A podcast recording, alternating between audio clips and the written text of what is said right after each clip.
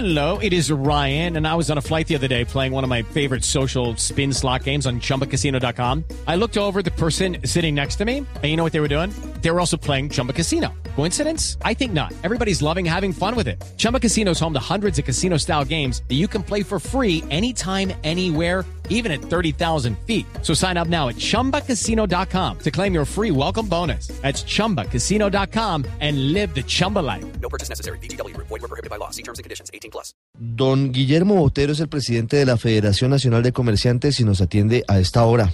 Doctor Botero, buenos días. 831.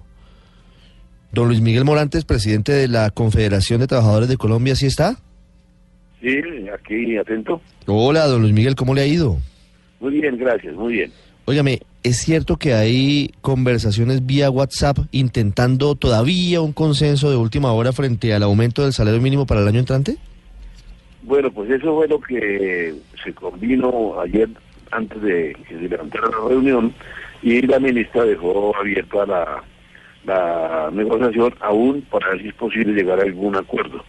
Eh, pues no ha sido muy intenso el, el trámite de, comunicaciones mm, eh, bilaterales, pero de todas maneras estamos esperando ver cuál es la propuesta que finalmente logra el gobierno eh, obtener o por lo menos fijar para que mm, tomemos una decisión definitiva. Claro, pero aquí, eh, señor Morantes, lo que se está esperando es una contrapropuesta de los empresarios o que el gobierno diga, mire, ¿por qué no llegamos a este punto de encuentro entre las partes? Tienes razón, si cualquiera de las dos, o bien que los empresarios digan la propuesta nuestra sube a tal punto para ver si nosotros la podemos aceptar o buscarle eh, eh, punto de equilibrio, o que el gobierno haga ese trabajo.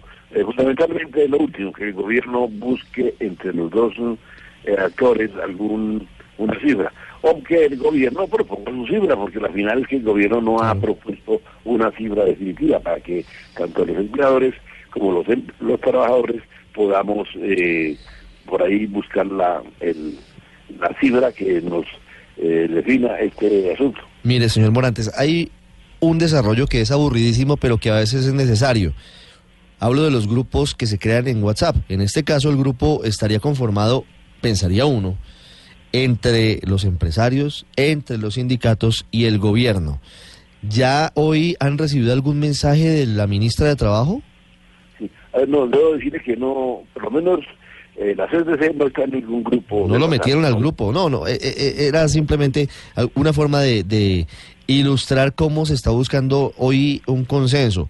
Pero lo que hoy es, ¿han recibido ustedes desde la CTC hoy una propuesta o alguna algún escrito de la ministra de Trabajo?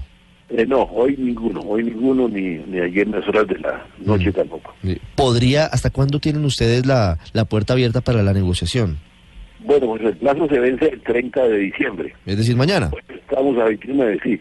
Eh, de pronto, pero sí es necesario hacerlo por lo menos en el día de hoy porque a veces las cosas cambian, ¿no? Pero ha llegado alguno históricamente, por lo menos en el, 2014 en el 2013, 30 de diciembre del 2013, en que negociamos el 30 de diciembre, eh, eh, perdón, el 30 de diciembre para el salario mínimo del 2014. Sí, pero, pero esa negociación también fue a la distancia, ¿no fue presencial?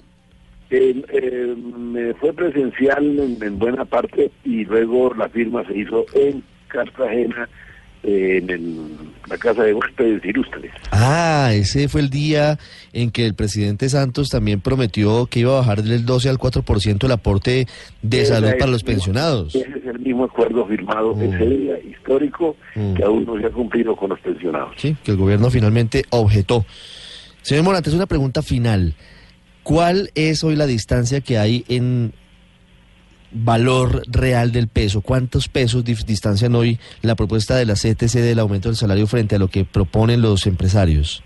Eh, bueno, es difícil cuadrar una cifra ahí porque es que como son varias cifras, bueno, el 5.1 es el de los empresarios eh, y eh, porque es el mismo, la misma cifra del 14 de diciembre.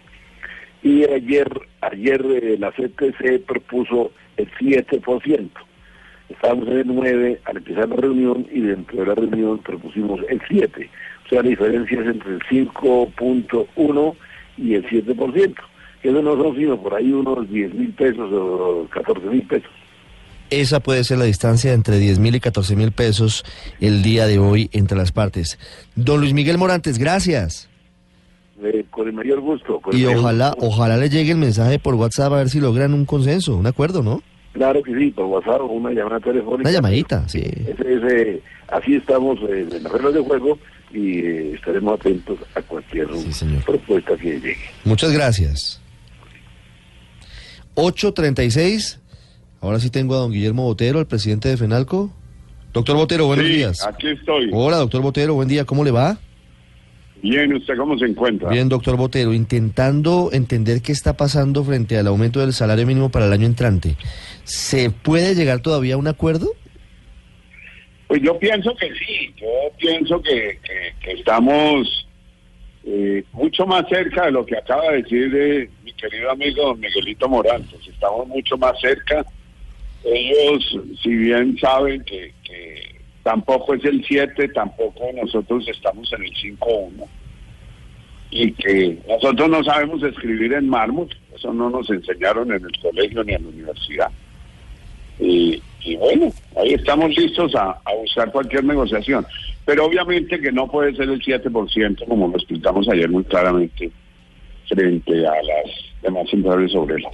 Y que obviamente la sé que sí. ¿Hasta dónde podrían llegar los empresarios? Hacia arriba. Hasta donde ellos puedan bajar. Pero deme una cifra.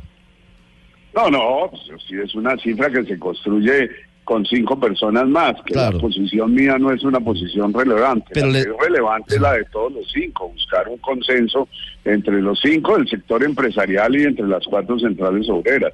Es un problema de, de meterle voluntad, meterle julepe y, y que obviamente pues entiendan que hay unas cifras de, de incremento que son muy deseables. El que más la desea es el comercio, el que más puja por un salario mínimo más alto es el comercio, porque eso mueve las ventas.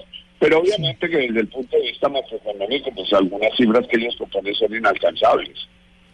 ¿Qué más quisiera el comercio que, que aumentara bastante el salario mínimo? Ni más faltaba, eso sería lo ideal para el comercio, mueve la registradora, mueve la economía. Pero hay unas variables macroeconómicas que no lo permiten. Y no lo permiten porque tiene implicaciones sobre pensiones de jubilación, sobre la situación fiscal del país que es bien deteriorada porque este es un gobierno gastón. Y bueno, por 20 razones más que no es del caso explicarlas hoy. Pero si no lograron ponerse de acuerdo ayer, que estaban todos sentados en la mesa, mirándose a las caras, ¿cómo lo van a hacer hoy? Cuando usted mismo dice que por su parte y por su lado los empresarios, pues tiene que hablar con cinco personas más. Es decir, ¿cómo se podrían poner de acuerdo? No entiendo. ¿Vía correo electrónico? ¿Vía WhatsApp? No, eso, eso para buscar acuerdos, eso es facilísimo. Para decir sí, eso toma, toma poco tiempo. Eso no, no es el misterio. Eh, Paola. No, eso es Pero si ya se han perfectamente. reunido varias veces, se han viable, sentado cinco veces en una mesa. Eso se, se hace. Eso, ese no es el problema. El problema es que eh, en este momento, vuelvo y le digo, eh, una, un acuerdo tiene que ser sobre una base algo más, eh, eh, más eh, propensa desde el punto de vista macroeconómico. Ahora, esta es una posición del sector empresarial y del sector eh, eh, trabajador, pero también hay que contar con el sector gobierno, es que eso no lo decide uno solamente, el sector gobierno es un jugador y es un jugador importante. Y las finanzas públicas son unos jugadores importantes. Y el ministro de Hacienda es importante y el presidente de la República pues, es el que tiene la, la última palabra. Claro, el problema es que el, el gobierno no se siente jugador, sino que se siente un árbitro en este tema. Pero ahora ya le Sí, tocó pero en, definir en eso su está posición. equivocado el gobierno. En eso está total y absolutamente equivocado el gobierno. A esto, eh, y, y lo digo con todo el respeto que me merece el ministro de Hacienda, es, algunos momentos es como si no fuera con él. Y ni qué decir del Ministerio de Agricultura, ese por allá apareció a- a- algún funcionario y son miembros de la mesa de concertación. Pero la- el Ministerio de Agricultura no ha dicho ni mu ha tenido presencia, eh, pues obviamente la ministra, el, el Ministerio de Hacienda con el viceministro y el Ministerio de Comercio también con el viceministro Daniel Arango, que han tenido pues una participación muy activa. El Ministerio de Agricultura ni existe. Sí. Verdaderamente esto hay que darle más importancia de la que tiene, si no nos quedaremos toda la vida en, en, en, en unas conversaciones que a la postre no conducen a nada. ¿Usted estaría de acuerdo en que hubiese un revolcón en la negociación para el salario mínimo? Pero ¿cuál es el revolcón? Yo me pongo a pensar. Esa pregunta me la han hecho varias veces. por ¿Cuál ejemplo, es el revolcón no, posible? estábamos- ¿Entregarle a 102 senadores? No, pues, no. Por ejemplo, estábamos hablando de España tal vez eh, eh, en estos días y en España se logró un consenso frente a un incremento de cerca del 20% en el salario mínimo, teniendo en cuenta, entre otras cosas, un compromiso de productividad. Estamos simplemente hablando de otras experiencias. No sé si hubiese alguna posibilidad de que existiera un modelo distinto en Colombia.